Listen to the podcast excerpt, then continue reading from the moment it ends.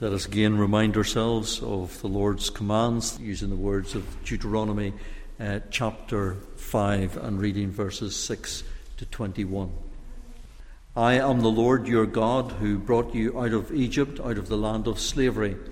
You shall have no other gods before me.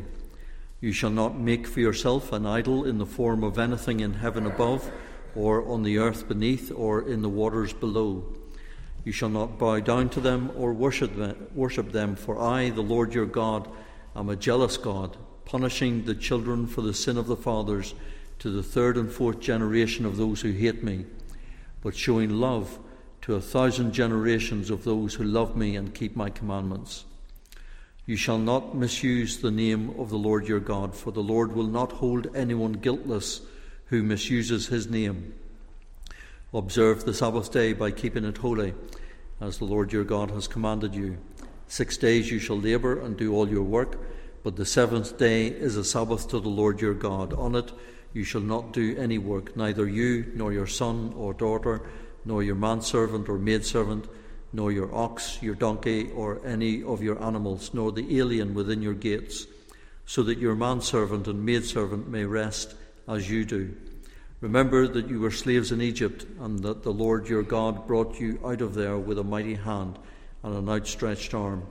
Therefore the Lord your God has commanded you to observe the Sabbath day. Honour your father and your mother, as the Lord your God has commanded you, so that you may live long and that it may go well with you in the land the Lord your God has given you. You shall not murder. You shall not commit adultery. You shall not steal. You shall not give false testimony against your neighbour. You shall not covet your neighbour's wife. You shall not set your desire on your neighbour's house or land, his manservant or maidservant, his ox or donkey, or anything that belongs to your neighbour. We'll continue this evening in our study of Colossians chapter 1. So our reading is again Colossians chapter 1, and we'll read the same 14 verses that we did earlier on today. Paul, an apostle of Christ Jesus by the will of God, and Timothy, our brother, to the holy and faithful brothers in Christ at Colossae, grace and peace to you from God our Father. We always thank God, the Father of our Lord Jesus Christ, when we pray for you, because we have heard of your faith in Christ Jesus and of the love you have for all the saints, the faith and love that spring from the hope that is stored up for you in heaven, and that you have already heard about in the word of truth, the gospel that has come to you. All over the world, this gospel is bearing fruit and growing, just as it has been doing among you since the day you heard it and understood God's grace in all its truth. You learned it from Epaphras, our dear fellow servant, who is a faithful minister of Christ on our behalf, and who also told us of your love in the Spirit. For this reason, since the day we heard about you, we have not stopped praying for you and asking God to fill you with the knowledge of his will through all spiritual wisdom and understanding. And we pray this in order that you may live a life worthy of the Lord and may please him in every way, bearing fruit in every good work, growing in the knowledge of God, being strengthened with all power according to his glorious might, so that you may have great endurance and patience, and joyfully giving thanks to the Father, who has qualified you to share in the inheritance of the saints in the kingdom of light. For he has rescued us from the dominion of darkness and brought us into the kingdom of the Son he loves, in whom we have redemption, the forgiveness of sins.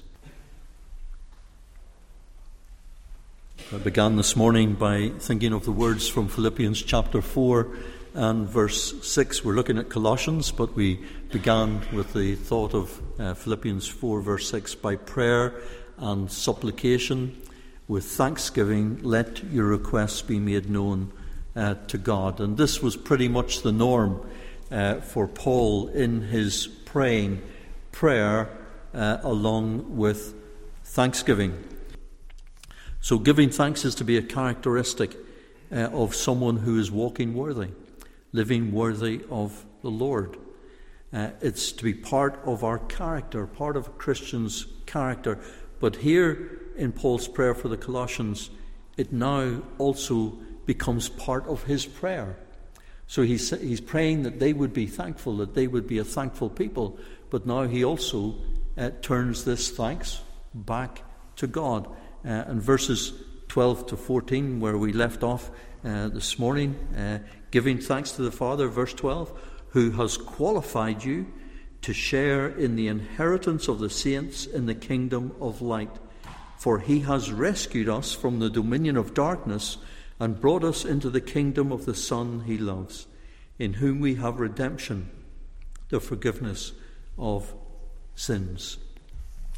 He moves from his prayer and his supplications, his general prayers and his particular prayers for the Colossian believers. He turns now to thanksgiving to God himself. So Paul is shifting his focus of attention from thinking about the Colossians, praying for the Colossians, to now thanking God for what he has done for these Colossian believers, for what God has done for Paul himself, and for what God has done for all who put their trust in him. So Paul at this point, he takes a step back to remind us of the foundation of new life in the work that the Father has done through his Son. So first of all, we want to think about verse 12, the second part. The Father has qualified us. The Father has qualified us. Qualified us to be partakers of the inheritance of the saints in the light.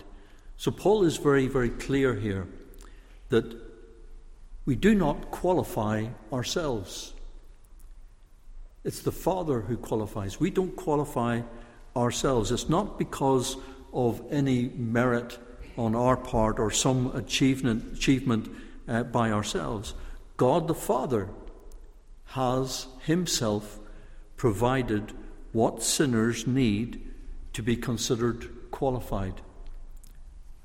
What makes them worthy to join the company of God's people, to be partakers of the inheritance of the saints in the light. If you qualify in your exams, there's still some people here doing exams. If you qualify in your exams, you're qualified to go to the next stage, the next level of study, or perhaps to employment, or you do exams for your work and you're qualified then to move on and to go to the next level, the next stage, the next pay grade. If you pass your driving test, you're then qualified to drive. Some people might still question that, but you're qualified to drive. It's something that you've achieved, something that you've earned. But as regards salvation and being right with God, Paul is making it clear to us here that we cannot work for it, we cannot qualify for it, we cannot earn the qualification to make ourselves fit, make ourselves right with God. It's the Father who qualifies us for this inheritance. So what has God the Father qualified his people for, or what is it to? Well, he answers that in the next part of verse 12. Who has qualified you to share in the inheritance of the saints in the kingdom of light. He has qualified us to a new spiritual standing, a new spiritual status, a new position, something that we didn't have before. He's qualified us to this new position, to have a share of the inheritance of the saints, or the holy ones. It's a word that keeps on cropping up in Colossians, saints and holy ones, those who God sets apart for himself. a share of the inheritance of the saints in the light. Now, and Paul uses two very similar words here, or they have similar meaning. This word partakers or share, he has qualified you to share, and the word inheritance. Share and inheritance are very similar to one another. This share is someone who is a partaker of a portion, and the word inheritance is the portion, or it's the share. So it's the share, the inheritance, the portion, and the share is the one who is the partaker of that inheritance. And these two words occur again and again throughout the Old Testament a number of times, and once in the New Testament. In Acts chapter 8 and verses 18 to 21, we have these two words occurring together when Peter is preaching, and there's a miracle that takes place, and we have Simon, who's the sorcerer, sees what's happening, and he's in awe of what's happened, and he wants to be able to do what Peter has just done, and he offers to pay for it. He offers money. Acts chapter 8 verse 18. And when Simon saw that through the laying on of the apostles' hands the Holy Spirit was given, he offered them money, saying, "Give me this power also, that anyone on whom I lay hands may receive the Holy Spirit." But Peter said to him, "Your money perish with you, because you thought that the gift of God could be purchased with money." Now here it is in verse 21. "You have neither part nor portion." You don't have a share or an inheritance in this matter. It's the same words. "For your heart is not right in the sight of God." He thought that he could buy this portion, this share. And Peter says, "Perish with your money." Moses in Deuteronomy chapter 9, he says, "Levi has no portion nor inheritance." Same words. No part, no share, no inheritance. He has no portion, no inheritance with his brethren. The Lord is his inheritance, just as the Lord your God promised him. The rest of the tribes, do you remember when they came into the Promised Land was divided up among the tribes, except for Levi. He wasn't to receive the same inheritance or portion. Why? Because, as Moses says, Levi has no portion nor inheritance with his brethren. The Lord is his inheritance.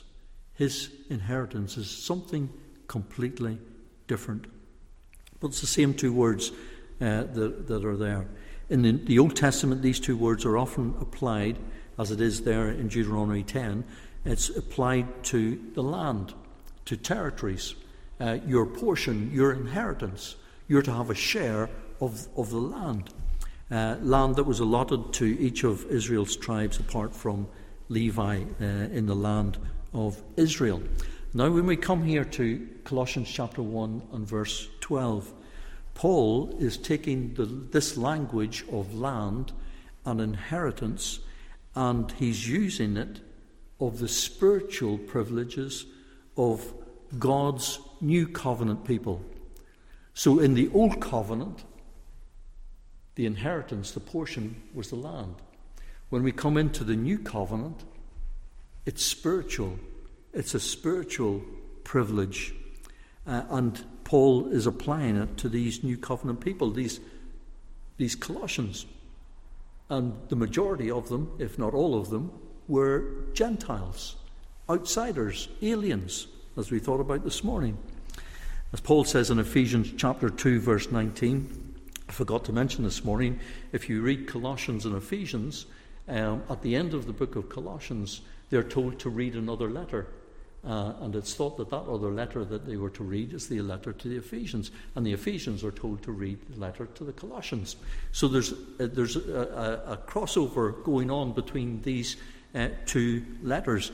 But in Ephesians chapter 2, verse 19, he's writing to the Ephesians there, and then later on the Colossians are to read it for themselves. Now, therefore, you are no longer strangers and foreigners. You're no longer outsiders, but you are fellow citizens with the saints and the members of the household of God.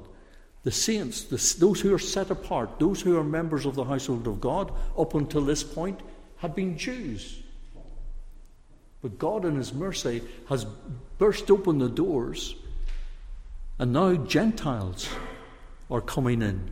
The new covenant people. You're no longer outsiders.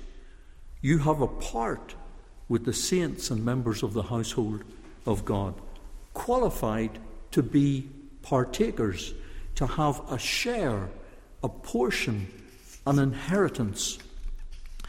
Speaking to the Ephesian elders in Acts chapter 20 and verse 32, Paul says, "Brethren, I commend you to God and to the word of his grace, which is able to build you up and give you an inheritance among all those who are sanctified." Those who are sanctified, it's the same word, the saints, the holy ones. In Colossians 1 verse 12, all of these words refer to Christians. He uses that word, as I said, again and again in Colossians chapter 1. He uses it in verse 2, verse 4, verse 26. In Ephesians, as I said, this crossover letter, Ephesians chapter 1 verse 18, Ephesians 2 and verse 19. Whenever we read of the sanctified, of saints, of the holy ones, it's a reference to God's people. It's a reference to believers. It's not a reference to dead people who do wonderful things from beyond the grave. Saints and holy ones are living, breathing people who trust in God, and they've been set apart for him. Paul adds a little phrase at the end of verse 12. This phrase, in the light, to share in the inheritance of the saints in the kingdom of light. And here he's setting up a contrast for what he's about to say in verse 13, because in verse 13 he goes on to speak about the power of darkness, or the dominion, the kingdom of darkness. So this light that he's referring to in verse 12 is a reference to a different realm, quite a different realm from verse 13. It's a realm, it's a kingdom of light. So this share, this portion, this inheritance that he's speaking about, it's a reference to the kingdom of light that belongs to God's people. It's a kingdom. God qualifies us to become part of this kingdom of the saints in the light. So the question is, well, how do we become partakers? How do we have a share in this inheritance? If we can't qualify ourselves, if we can't do anything to prove ourselves to God so that we can get to heaven, that we can get this inheritance, what needs to happen? Well, God the Father, Paul says, has qualified us. Secondly, in verse 13, he tells us how the Father qualifies us. He says that the Father has delivered us and conveyed us. He has rescued us from the dominion of darkness and brought us into the kingdom of the Son that he loves. He has delivered us and he's conveyed us. He has rescued us and he has transferred us. These two things need to take place in order to become partakers of this inheritance. Paul might well have had the deliverance of the Exodus in mind here, because there are quite a number of similarities in here in verse 13 and in Exodus chapter 6 and verses 6 to 8. Exodus 6 verses 6 to 8 says, "Therefore say to the children of Israel, I am the Lord. I will bring you out from under the burdens of the Egyptians. Listen, I will rescue you from their bondage, and I will redeem you with an outstretched arm and with great judgments. I will take you as my people, and I will be your God. Then you shall know that I am the Lord your God who brings you out from under the burdens of the Egyptians. And I will bring you into the land." So he's already said he's going to rescue. He's now telling them he's going to bring them into the land. He's going to transfer them from Egypt, from bondage, into the promised land, which I swore to give to Abraham, Isaac, and Jacob, and I will give it to you as a heritage, says the Lord. I will give it to you as your portion, as your inheritance. So in Colossians chapter 1 verse 13 and Exodus 6, God rescues, God redeems. He takes them out of a situation of bondage. They couldn't get out of Egypt themselves. It needed a rescue mission, and it was God who rescued them and transferred them. He brought them out, and he brought them out into an inheritance. Rescue and transfer.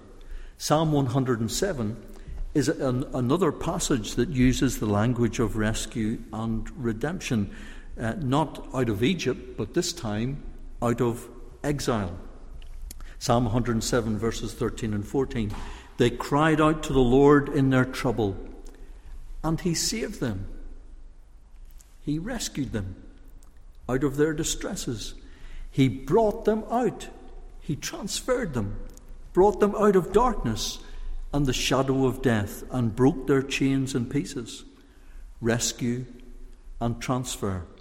The deliverance from Egypt, the rescue from exile, there are pictures that we have in the Old Testament of what God was going to do through his Son in the New Testament. God's ultimate rescue of his people, the rescue from sin through his Son, Jesus Christ. Rescued from the tyranny, the rule of Satan and his bondage under him, transferred into the peaceable rule of Christ to become citizens in the realm of light. Israel lived in darkness in the exile. The Colossians have lived in the kingdom of darkness. People who have not been rescued by God through his Son Jesus Christ continue to live in a realm that is darkness, that is evil, that is chaos and confusion, and is under the judgment of God. But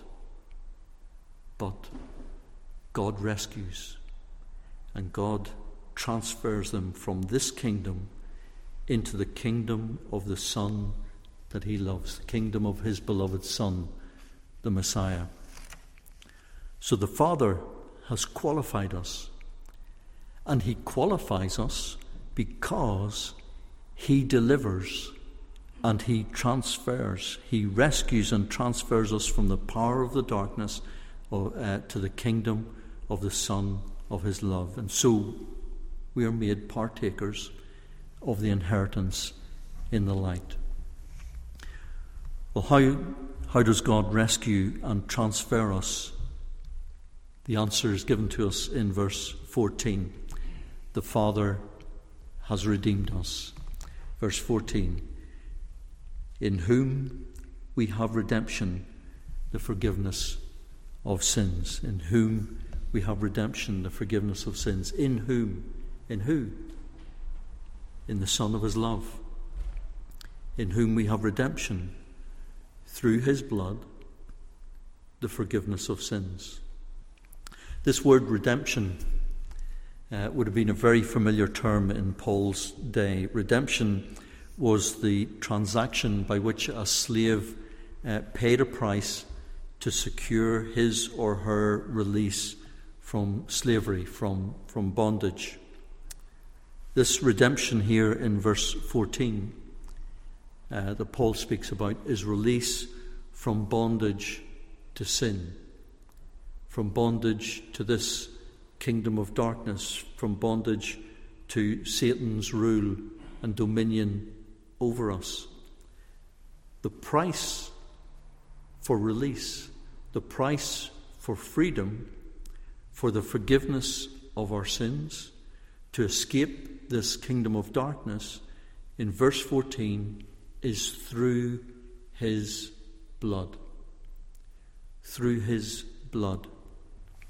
If we are to be set free from bondage to sin, to Satan, to death, to have our sins forgiven, no amount of money or effort on our part will ever do, no matter how good, no matter how holy, no matter how religious we might think it is. The cost of freedom from this awful kingdom of darkness, the cost of freedom, of rescue and transfer, is through his blood. It's his blood. That's the price. That's the payment. In other words, it is faith in his sacrifice on the cross to deal with our sin, and it's only in his sacrifice for sin. As Paul says in Romans 3, and we sang about in Psalm 14, we've all sinned. There's none righteous, no, not one. We've all sinned. Well, how are you going to get rid of that sin? How can it be dealt with? How can the consequences of that sin be done away with? What is the consequences of sin? The wages of sin, what we deserve because of sin, is death. We have broken the law. The curse of the law is death. God's curse hanging over us. How do we get rid of that curse? How do we come out from under that condemnation, that judgment that we deserve because we've broken his law? We've broken his commands. What we owe to God because of our sin is death. Jesus pays the debt on behalf of all those who put their trust in him. He pays that debt by taking our punishment and our death upon himself. He pays the price, and he pays it in full, on our behalf. So the question for each and every one of us today is, have you been qualified? Have you been qualified to have a share of God's inheritance? Not because you're a Reformed Presbyterian or a Baptist or Church of Ireland or whoever you are. Are you qualified to share, have a share in this inheritance? Because you have been rescued and you've been transferred. You've been brought out of the kingdom of darkness and transferred into the kingdom of the light.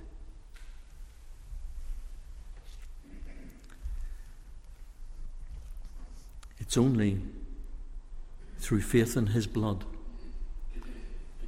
In other words, faith in his sacrifice for sin. He knew no sin. He had committed no sin. He was paying for the sins of his people, for our debt. And there's no other way. There's no other way. Without it, without this rescue, without this transfer, without faith and trust in his sacrifice for sin, we remain, we continue in the realm of darkness. We continue in our sin, and we continue under God's condemnation. But God in His mercy, continues to give you life and breath and a heartbeat and your mind